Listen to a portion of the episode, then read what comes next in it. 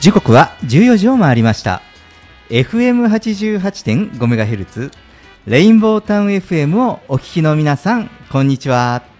そしてパソコンやスマートフォンを使ってサイマルラジオやリッスンラジオでお聞きの皆さんも、ポッドキャストでお聞きの皆さんも、こんにちは。東京ラジオニュースキャスターの松Pこと松本哲弘です。レインボータウン FM 東京ラジオニュース、この番組は毎週火曜日に個性あふれるコメンテーターとニューノーマル時代の気になる話題を独自の目線で語るニュース解説番組です。コメンテーターは次の時代にパラダイムシフトする企業を支援する専門家集団株式会社エスペシャリー代表の小島圭さんです。よろしくお願いします。お願いいたします。はい、今日、はい10月24日ですよ。もう早いですね、はい、でも暑いですよね。暑いですね。なんか秋とは思えない。昼はね、半袖でいいですね。ね、そんな感じですよね。すごい張り切ってカーディガン持ってきたら暑くてしょうがない。そうなんですよ。全然半袖でいいんですけど、ちょっと季節を意識して、はい、ロンティーを着てるかなという感じですよね、はいそうは言っても今日は10月24日ということですが、はい今日ですね、10月24日は、国連デーなんですって、はい1948年から毎年実施されている国際デーの一つであります、1945年のこの日、当時ソビエト連邦が国際連合憲章に署名しまして、国際連合憲章の発効に必要な、20カ国の、賛同が得られたということなんですよね、はいこれによって、国際連合というのが発足したわけです、はいで日本というのは、この、1945年の発足から、遅れて、ね戦後でしたからね、その国際連合には1956年に、加盟しました、その世界の平和と安全の維持のための活動として始まったわけですが、はい、なんと言いますかね、今のねこのご時世を見渡しますと、はいそれこそねロシア、ウクライナと、この戦争と、今のこのパレスチナの紛争を見ますと、どうしてね、この人類はねこの過ちを何度も繰り返すのかななんて、考えてしまいます、そうですよね、なんか世界平和ってなかなかいつもどこかの国でね内紛があったりとかしていて、なんか本当に世界が平和ですっていうのって難しいんだなって思いました。日本人らしい言い方なのかもしれませんけど、折り合いをつけて生きるっていうことができないんですかね。そうですよね。なんか本当に俺様みたいなところで自分がね一番でなきゃいけないっていうのは、国がねそれぞれであるんだから、その国その国が独自でやっていればいいことに、よそから口を出すことではないし、中で気に入らないことがあったからって暴力に出るっていうのも間違いだし、大勢の方が亡くなっちゃうっていうことが本当に間違いだと思って、で人の命の大切さがわからない人が何かことを成し遂げるかっていうと、絶対成し遂げられないような気がするんですよね、そうですよね、改めてねやはりこう、世界平和というか、やっぱその戦争がない社会っていうのを、考えてみたい日ですよね。そうですね、なので、改めて、今日は国連デーということで、世界平和を祈りしたいかなというふうに思います。さあ、そして、先週もオープニングで話をしたんですが、日本で最大のテニスの国際大会、ジャパンオープンテニスが、有明で、先週ね、開催されて、私、先週の放送後、有明コロシアムに、応援に来ますよということで、先週はジャパンオープンウィークだったんですね、日曜日に決勝戦でということだったんですけれども、ここでですね、新たに日本人選手が快挙を成し遂げました。先週私この選手の名前を挙げておりません。そうですよね。すごい知ってるんですけどね、すごい知ってて応援している選手なんですけれども、まあすごくね、まあ、若くてね、もう本当に19、20歳になったばっかりというね、まあ選手なんですけれども、望月慎太郎選手、ね、20歳になりましたが、錦織圭選手以来のベスト4進出、ね、すごいですね。はい、まあ、日本で開催ですから、うん、この望月慎太郎選手は世界でいうとランキング200位台なんですね。なのでですが、まあ、オリンピックと同じでこのジャパンオープンも日本が開催国ですから、うん、まあ、日本人の選手が、まあ、ランキングが低くても、まあ、開催国ということで、まあ、主催者枠とか、あとその予選からのラッキールーザーという、まあ、そういう入り方とかありまして、望月選手はワイルドカードでの参加、結構、ATP500 っていって世界でもちょっとグレードが高い、はい、試合だったんですよ、世界国際大会の中ではね、はい、なので普通は200位の選手っていうのはなかなか上位の選手が出場するために出場枠が取れなくて参加できないんですが、今回はワイルドカードで参加して、はい、ですが、まあ、当然ながら1回戦からスタートするんですけれども、まあ、相手はですね、もうグランドスラムに出場している、はい、もう世界ランキングトップの選手ばかりなわけですよ。でその中でですね、すごいですね、はい、勝ち抜いてフルセットの末、もう本当にね、サービスエースもなんか20本も30本も食らいながらももう耐えてどこかで絶対自分にチャンスが来るって信じてね。あ、いいですね。で、まあ、こう勝ち進んだということなわけです。で、まあ、今回望月選手はベスト4に入ったということで、はい、まあ、ランキングがですね、一気に200位台から131位に上昇しまして、で、まあ、これまで、取り上げていなかったメディアとか、朝のニュースなんかにも、はい、この望月選手の快挙というのはニュースで放送されたりして、またね、まあ、彼ね、175センチなんですよ。で、今日本のチャンピオンになっているのが、まあ、西岡良仁選手で、はい、まあ、彼は170センチちょっとなんですよね。でやはりその小柄な日本人が大柄な外国人選手への新たな、またその西岡選手とは違った戦い方を見せてくれて、忍者のようにですね、いつの間にか気がついたらネットの前にすっとこう出てるわけですよだから相手の選手が打った瞬間に、あれ、もう前にいるみたいな感じの、なんでお前はそこにいるんだっていう感じ普通にラリーしてたはずなのにぐらいの、なんかね、そういうね、なんかこう、だから忍者っぽいねだからそういう表現を外国人のスポーツジャーナリストもしておりましたけれども、まあ、そういうスタイルでね、だからはい、見ていてすごく楽しいっていうか、まあ、真剣に戦ってるんですけど、エンターテインメントとしてもすごく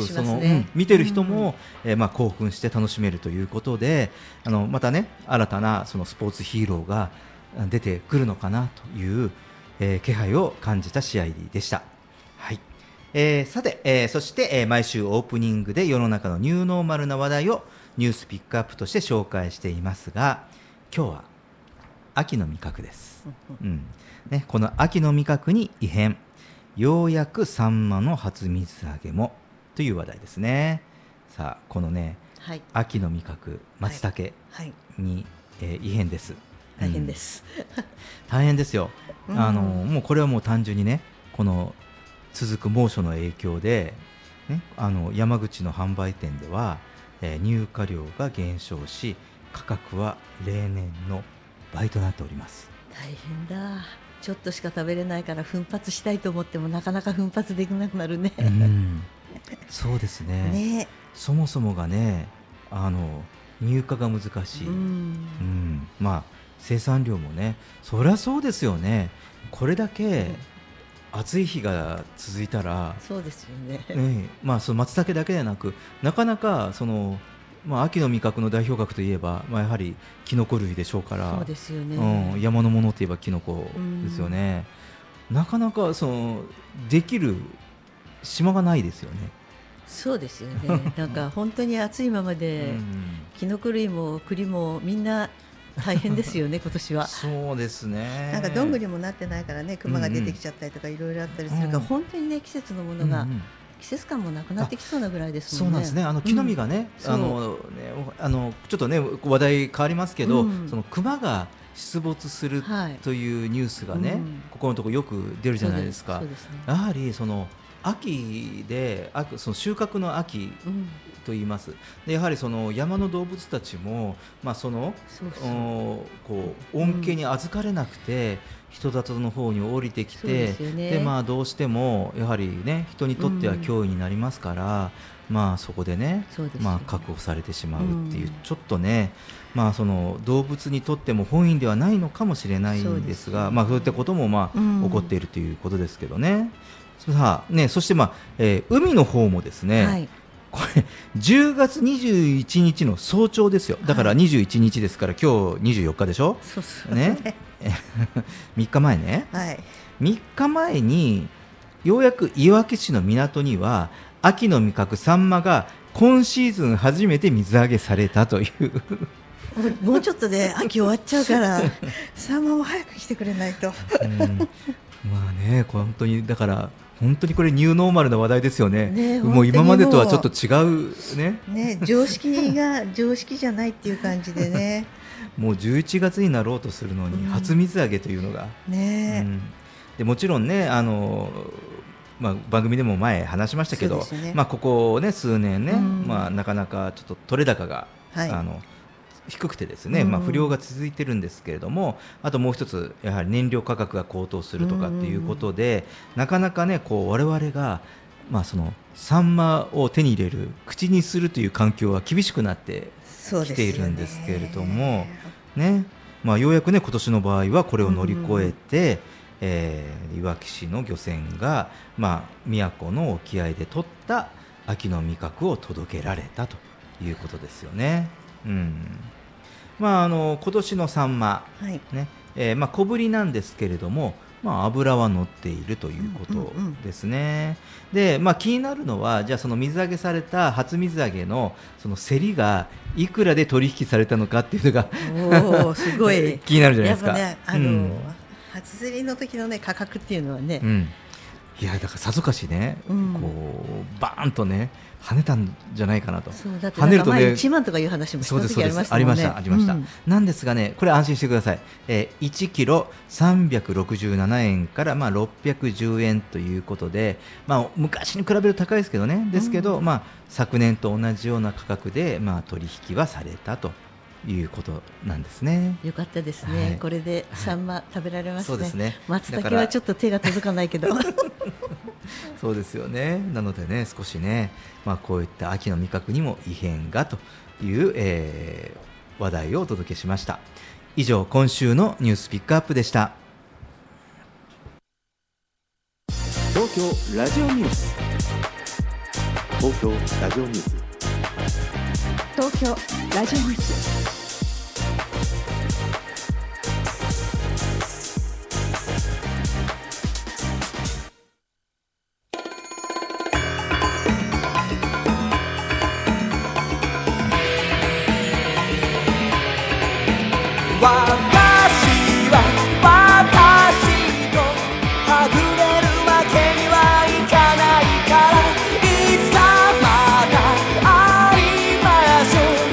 その日までさよなら恋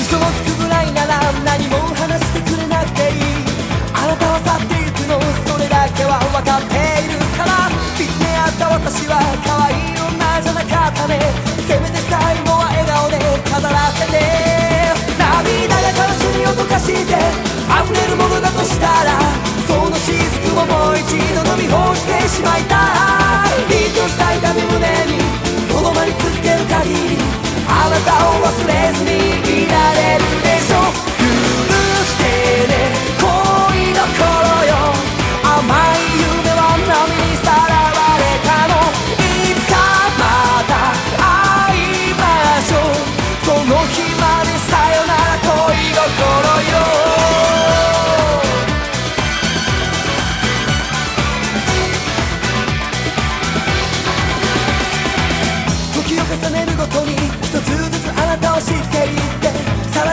重ねて一つずつわからなくなりあて、愛が消えてゆくのを夕日にたどりてみたりして、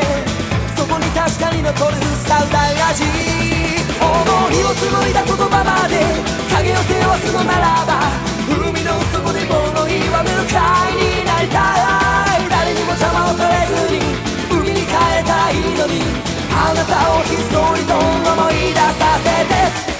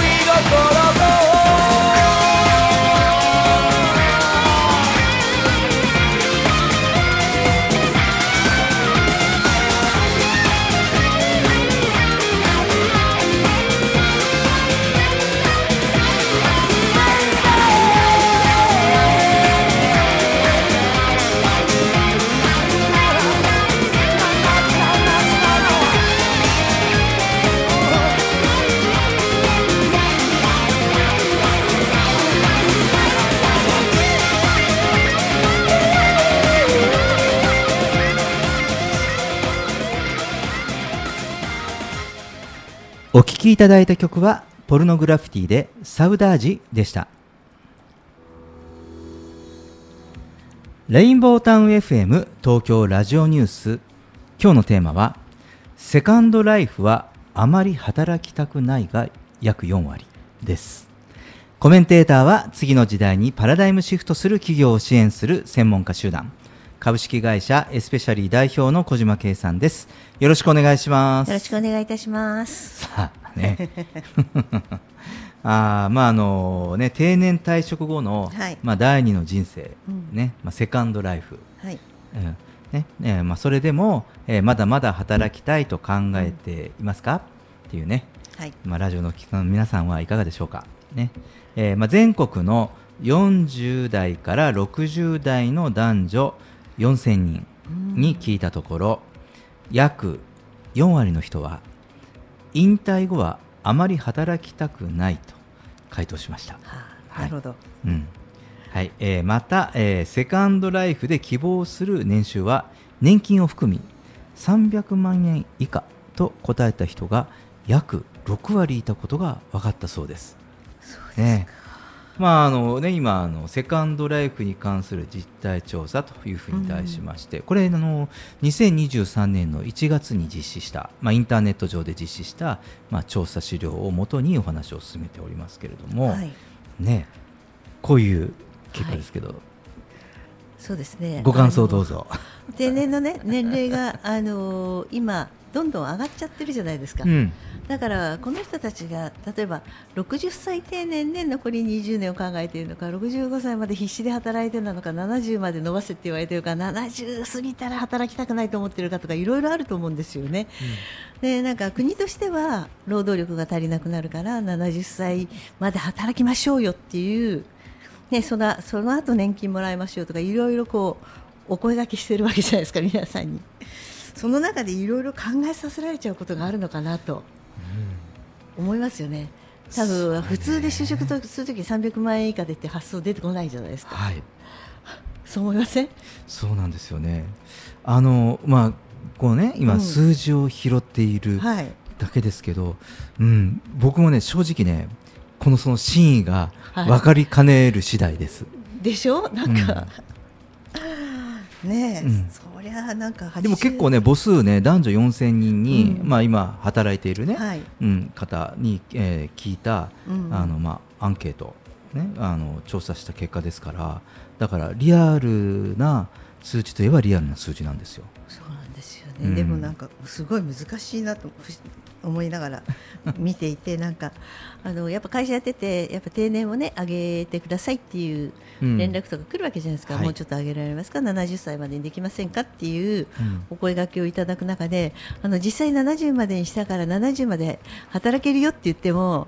いやいやいや65ぐらいで勘弁してほしいとか、うん、人によって意見が違うわけですよ。はは勘弁してほしいってなんか強要してるわけではないから、まあ、その時に辞めると言ってくれれば辞めるでいいっていう形ではあるんですが、はい、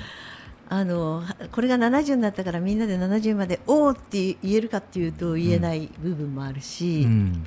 でまあ、65ぐらいからはゆっくりしたいっていう人もいれば、うん、70過ぎても働きたいっ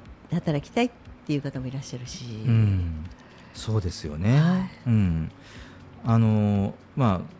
こういうね、はいまあ、もう一つ、うん、もう少し詳細なデータを申し上げますと、はい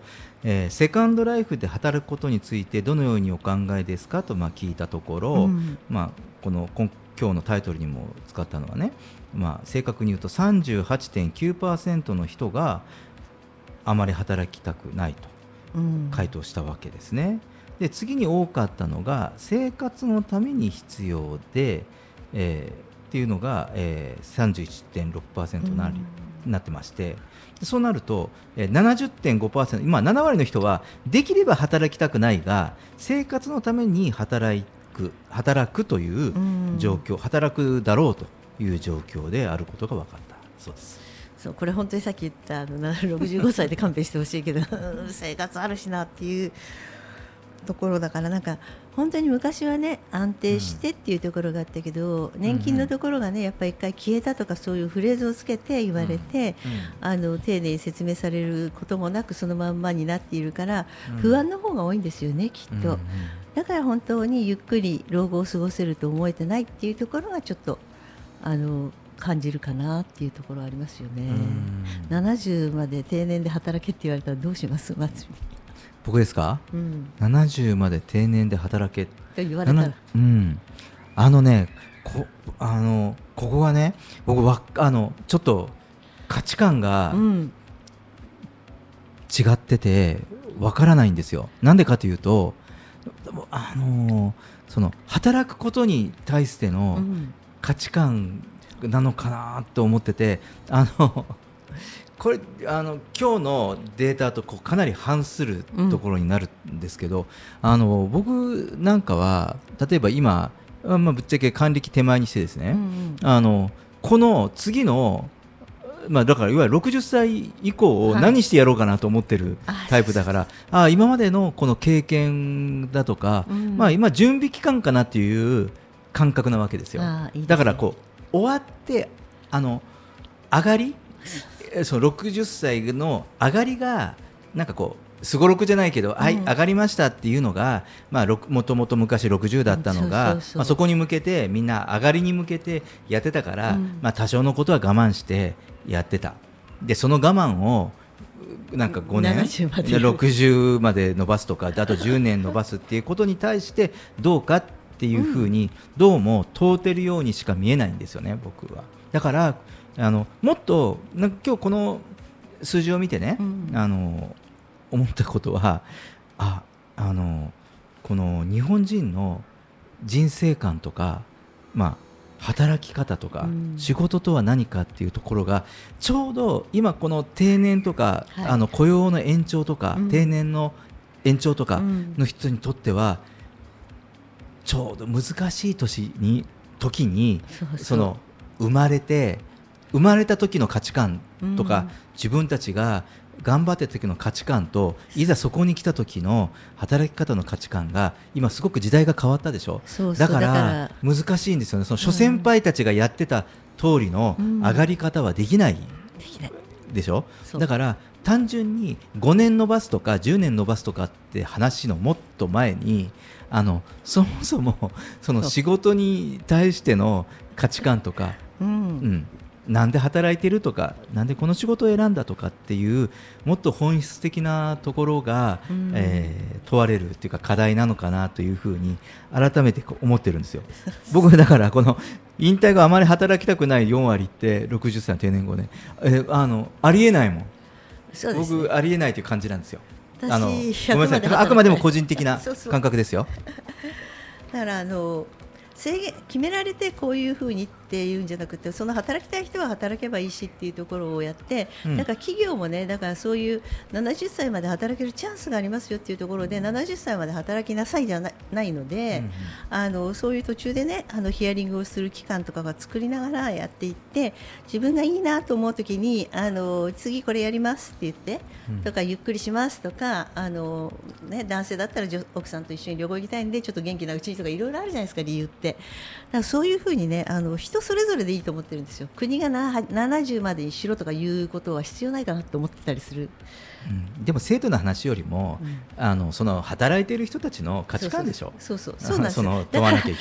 70まで働けって言われてるんじゃなくて、70まで働くチャンスがあるから働いてもいいし、やりたいことがあったらやってもいいよっていうぐらいの感覚でいないと、本当に働くことが嫌でいやいや働いてる人の意見じゃないですか、この意見って、これやってるからって言って楽しくってしょうがないっていう人の意見ではないなと思う部分があるから、なんか そこがね、ちょっと仕事をすることがワクワク楽しいと思えるっていうのはね、限られた人しか今はないっていうふうに言う方もいるんだけど、今の若い人たち見てると自分の働き方を割とね、決めて生きてたりするから、ちょっと若い人たちの知恵もらうといいですね。そうですよね、まあ、知恵というか価値観でしょうね。そうです、だから例えばその興味がある仕事を始めたいとかって考える人は 15.4% ぐらいですし働くこと自体が楽しい、好きとかっていうの人がまあ 6.9% で、かといってじゃあ稼げる仕事をしたいって考えている人も 6.5% となんですよ。だから全体で3割弱にとどまるんですよね。だからなんかこのあたりからなんか日本人のその人生観、その今のその定年を迎えるその60から70だから、まさにこう話している我々がそのど真ん中というかドストライクの世代で話をしているので、多分思ったこと言っていいのかなと思うんですけど、だからやはりね、なんだろう、いや60歳で上がりじゃないんですよってでその後やはりなんか定年して、その後なんかこう悠々自適にと思ってたんだけど、その後遊んで暮らすとかね、多分ね違うんですよもっと当然働くことじゃないかもしれませんよ、なんかしらなんかの活動、全然社会的な活動かもしれないし、なんかその個人的にこれまでやったところに没頭するとかっていうことも含めてですよ、だから、なんだろう、その人生のスケールがなんかこう働くスケールを60までってなんか決めた固定観念がの弊害かなというふうには思います。雇用延長にしても、だからさっきの小島さんがおっしゃられた、僕70歳まで働くっていう時に答えられないんですよ。 そもそものこの10年延びたからってその考えが違うから、ベースの、5年とか10年延びようが別に定年が75歳になろうがもう関係ないけどなとかっていう。でもそうでしょ、小島さん自身も自分が働いているところに、当然ね、会社を経営されているから、その定年というよりも自分でね、決めるんでしょうけど。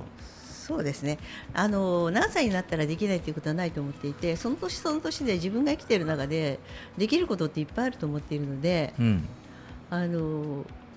私は割と働くことが好きな、タイプなので。そうなんですね。働くことも好きだし、遊ぶことも好きだし、そうなんですよね。そう、ここはね、皆さん誤解なくて、僕は働くことは好きじゃないんですよ働くことは好きじゃないんですけど、なんかやはりこう自分がこうやりたいことっていうのは、いつも何がやりたい人なのかなっていうのはいつもこう考えてて、自分がやりたいことをやるうん、それは手段が、まあ、ビジネスの場合もありますし、うん、全然その社会活動の時もあるんですけど、なのでそれ考えると、いやその60ぐらいまでここまで人生経験したこと、はい、で次はこういうところを経験したことも含めて、いや次どんどん全然違うことやってやろうかなとか、なんかそういう準備期間が終わって、うん、まあ、これからが本番ぐらいかなっていうふうに思ってるタイプなので。私も仕事が働くことが好きって言ってるのが、はい、必ず一つの仕事ではないし、はい、複数のことをやって、まあ、基本は考えることが好きだと思っているので、はい、なんかそうですよね。そうなのよ、はい、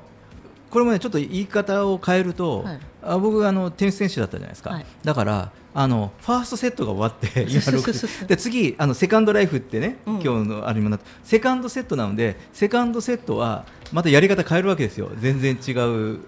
ちょっと今のファーストセットを見て、これは良かったところはこれ使って、これちょっとやりたいことできなかったことは、うん、セカンドセットはちょっと試してみるかとかっていう感じで、最終的になんかこう人生という、フルセットの、うん、ゲームで自分が悔いのないように勝つか負けるか、そんなのは分からないですよ。そりゃそうですよね、うん、そんなのは分からないけど、うん、でもやれることはやったゲーム、うん、イコール人生だったかなというふうにした方が楽しいのではないかと、なんかせっかく限られた人生の中でと思ったりしまして、はい、なので、今日はこの調査資料を、ね、はい、扱ってるんですけど、それよりもなんかここから読み取るなんか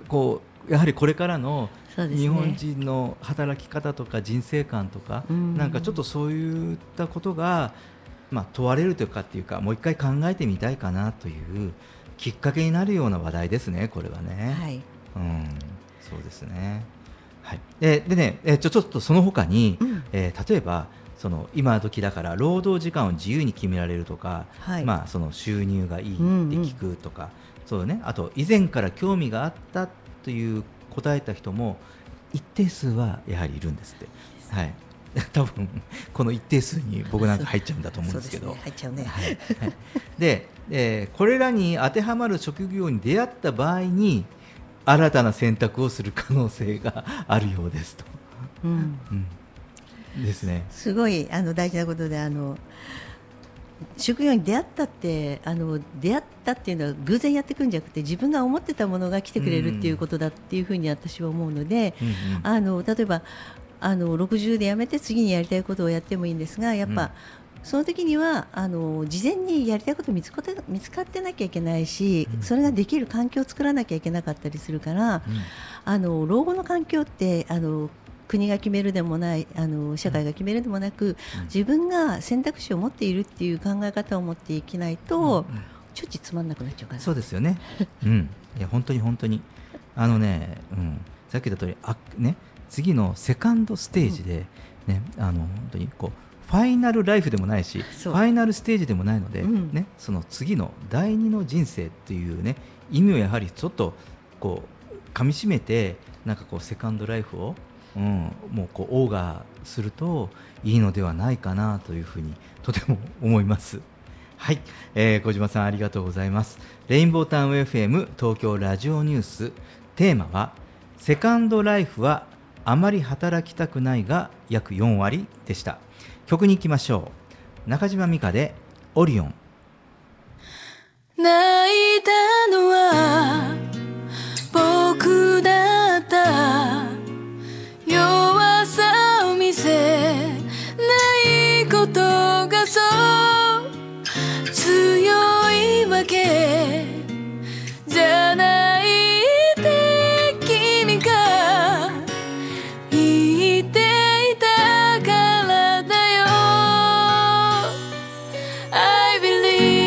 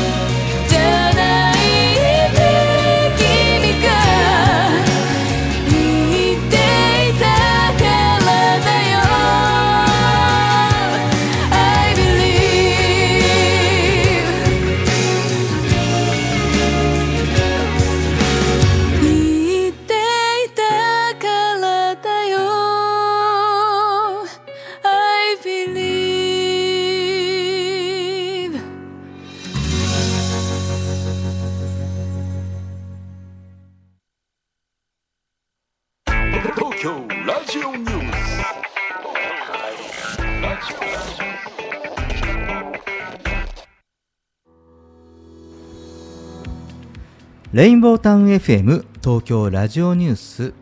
今日のテーマは物に思いを乗せる意味です。コメンテーターは次の時代にパラダイムシフトする企業を支援する専門家集団株式会社エスペシャリー代表の小島圭さんです。よろしくお願いします。よろしくお願いいたします。さあ、ね、はい、後半は、はい、量子力学とか物理学の、話を引っ張ってきてますけど、これをね、なんかそれを知識としてよりもなんかこう、ね、今こうどんどんこうなんか活学というんですかね、人生とか生き方に生かす一つとして、でどうやったらいいかなっていうね、話をしているんですけれども、よくその量子力学で言われるものがやはりその量子ですから、その場をね揺らすとか揺するとか、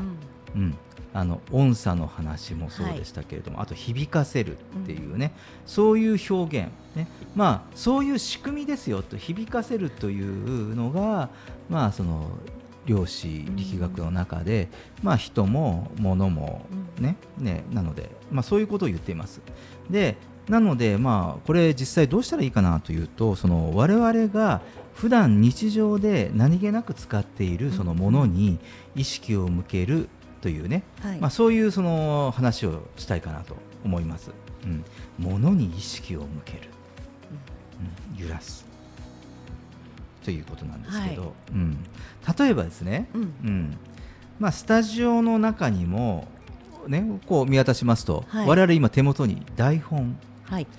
小島さんペンも持ってらっしゃいます。で、我々今こうマイクを通して話をしていて、でお互いの音は耳でね、モニタリングしながら喋っているわけですけど、ヘッドホンがあるわけですよね。で、そしてスタジオにはテーブルも椅子もあるわけなんです。こうやってそのものに囲まれているわけなんですけれども、じゃあ我々こういろいろね、いろんな人たちにこう、思いを込めて伝えたいとかって言っていたときに、じゃあどこに意識を向けてるかっていうと、例えば、こう進行台本、今私が作っておりますけれども、やっぱこれ作るときにこう伝わるといいなとか、なんかこうみんなの生活の役に立つといいなとか思って、そういうその思いを込めて台本を作るのと、思いが乗ってるって感じですもんね。ただ、まあ週火曜日の仕事だってああまた今週の火曜日だみたいな朝見たらこんなニュース来たからちょっとこのニュース入れ替えなきゃとかって思ってね単なるね、まあ、もちろんやってる行為は同じですけどその行為に、はいまあ、そのどういう意識を乗せていくのか、うんうんうん、でこう例えば、今台本の話しましたけどそこから始まっていくとじゃあ今度はスタジオに来て、うんうんまあ、打ち合わせをします、まあ、こうやってスタジオの中でいろんな機器を通して話します、はい、っていう風になった時に、ね、それこそ、まあ、こういったものにも、うん、実はその思いが乗っているという事実が量子力学的にはあるわけなんですね、はいはい、実はねこう喋っている私たちのマイク、うんはい、ヘッドホンこういったものにも、まあ、その自分たちが伝えたい思いというのは全部乗っていくそうですね、乗っかっていってくれるんですよね、うんうん、で逆に言うとこういったものがあるから、うん我々の声は届いていくわけですね今度は電波を乗せてそうですよね、うん、で YouTube でこのインターネットに乗せて、うんはい、っていう風にしていくわけです、うん、だから全部その全て自分たちの考えから始まった振動というのは、うん、ありとあらゆるものを使っていっているとでそうすると、ね、普段の社会生活を見ても、はいまあ、我々が、ね、毎日何かしら使うことが多いかと思います、うん、お金、うんうん、もそうですし、まあ、住んでる家も、はいまあ、車もっていうこと、はい、ではたまたそういったものだけではなくて親、はい、兄弟これはね親でも今生きてても死んでても関係ない、うんうん、この先をちょっと話すとまだいろいろまた30分ぐらい長くなってしまうので、まあ、ひとまず、はいこれはね生きてる生きてないもうね、うん、亡くなってる関係ないです、うん、親も兄弟も、友人も、はいねまあ、仕事をしているならば社員も、ね、いろんな職場で働いているならば、うん上司社長さんもいらっしゃると思いますというような人も、うん響かせる対象であるとで最後何より大事なのは自分自身、はい、ということなんです ね朝起きたら心臓が動いてますよねああよかったですね今日も心臓が動いてます生きててよかった、うん、丸儲けですよっていうふうにねこうやって考えてるということは脳も働いてるああよかったです ね脳も働いてるよかったねそしてね朝起きたらね歯を磨きますし、はい、ああね手があるからですよね手があってよかった、うんね、でこうやってスタジオに来ました足があるからですね、うん、私は歩けましたみたいな ねそういうふうにそのね、うん、でまあちょっとね本番前にねちょっと食事を取りましたということで、はい、こういったね胃も腸も動いてるわけです、うん、ですからまあそういうそのね、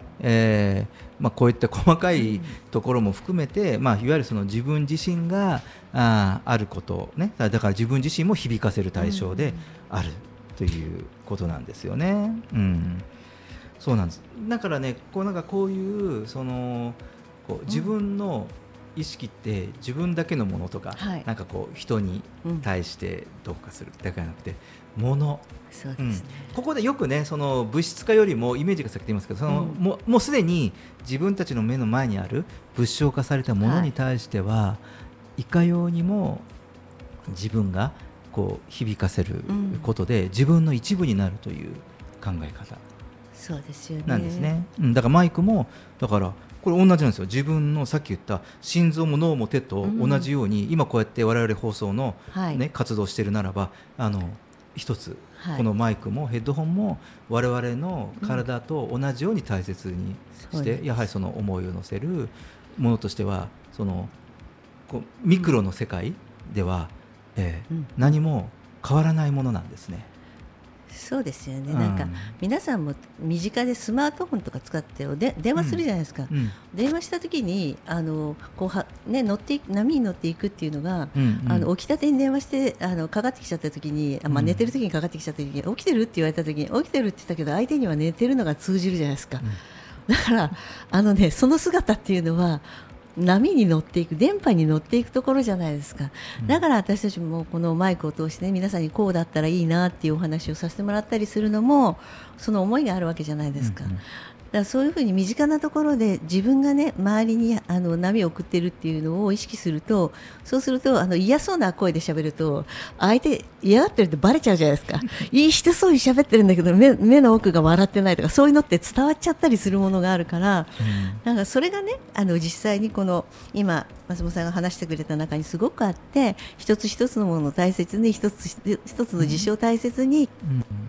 あ、問題があったらその問題は成長する糧だと思うしかないぐらいの気持ちで感謝して、この問題クリアできたら喜びますよっていうので準備しちゃったりすると、そうするとなんかこの波長とかね、そういう波動とかずっと言っていることが身近で分かりやすくなるんじゃないかなってすごく思うんですよね、うん、だって実際にいつもあるじゃないですかよく言われる寝てたって寝てませんでもう出てるって出てますって言った時に絶対家だって分かるじゃないですかバレてるんですよ。そうね。だからね、まあこういうね、うん、こう私の一部っていう感覚、だからこれが社会全体で広がるならば、例えば街を汚すとかね、うんうん、だからあといろいろ傷つけるとか、いろんな公共のものとかもそうだし、相手人のものもそうだけれども、ね、うん、だからなんかそういうことの、うん、その感覚っていうのが変わってくるのではないかなと思うんですね、うん、で特にその日本人というのは物に感謝とかって言ったりとか、はい、うん、そもそもその古来日本といったものがですね、木とか石とか、うん、なんかそういったものを神様に見立てて信仰したという、はい、まあ、民族でもありますし、とてもね今みたいなその他のもの、まあ、こういったものでも、うん、さっき言ったマイクとかね、こういったものでも自分の一部ってね、私の一部であるっていうふうに考える考え方っていうのは、まあ、こういう思考というのは日本人らしい思考ではないかなっていうふうにも思ったりします、うん、はい、ちょっとお時間となりました、小島さんありがとうございました。レインボータウン FM 東京ラジオニュース、物に思い入れを乗せる意味という話でした、曲に行きましょう。ファンキーモンキーベイビーズであと一つ。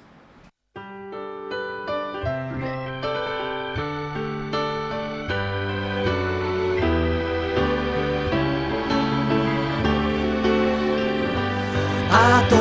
粒の涙で、一言の勇気で願いが叶う、その時が来るって僕は信じてるから、君も諦めないでいて、何度でもこの両手を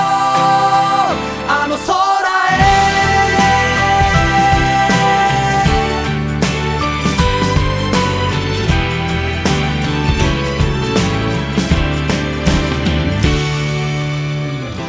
日もこんな夏だった、砂混じりの風が吹いてた、グランドの真上の空、夕日が眩しくて、どこまで頑張ればいいんだ、ぎゅっと唇を噛みしめた、そんな時同じ目をした君に出会ったんだ。そう簡単じゃないが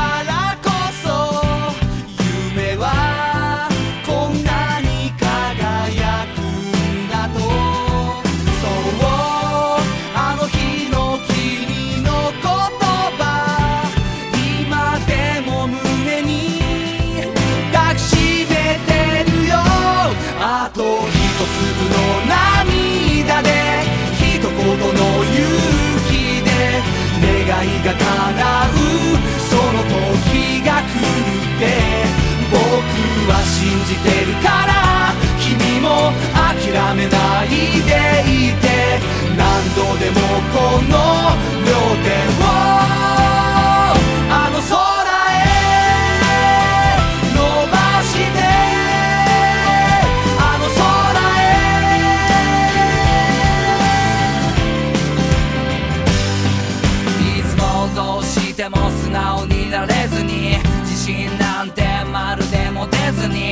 校舎の裏側、人目を気にして歩いてた、誰かとぶつかり合うことを心のどこかで遠ざけた、それは本当の自分を見せるのが怖いだけだったんだと教えてくれ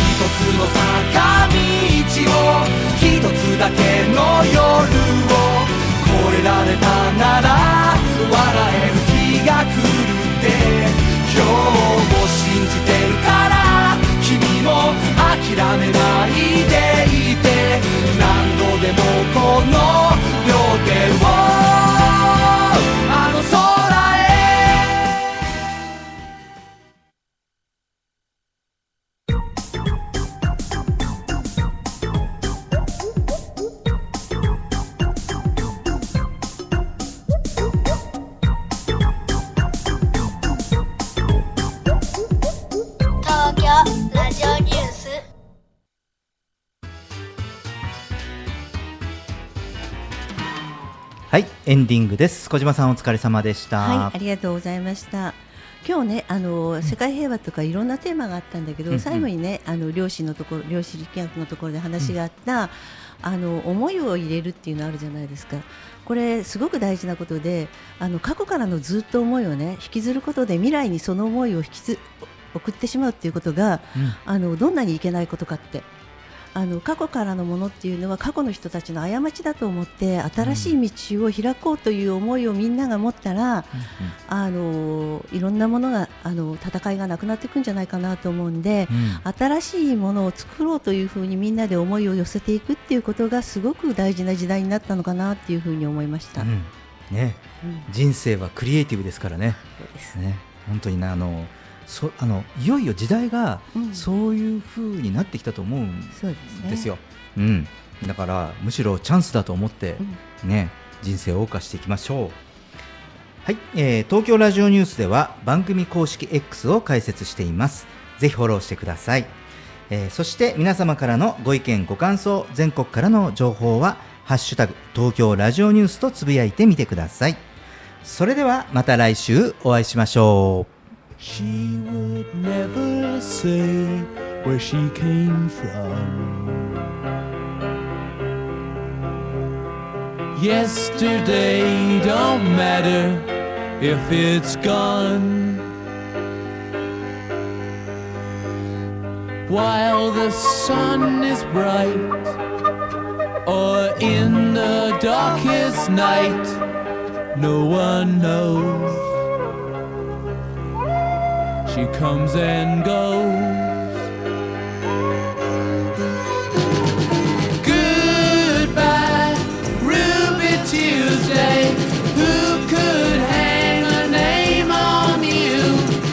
when you change with every new day? Still I'm gonna miss you. Don't question why she needs to be so free.She'll tell you it's the only way to be. She just can't be chained to a life where nothing's gained and nothing's lost at such a cost.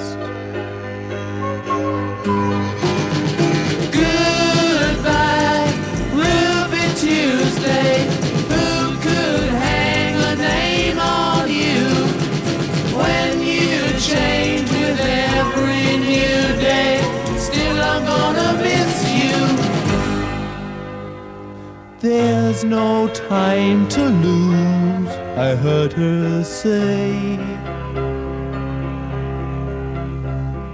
Catch your dreams before they slip away. Dying all the time. Lose your dreams and you may lose your mind.In life unkind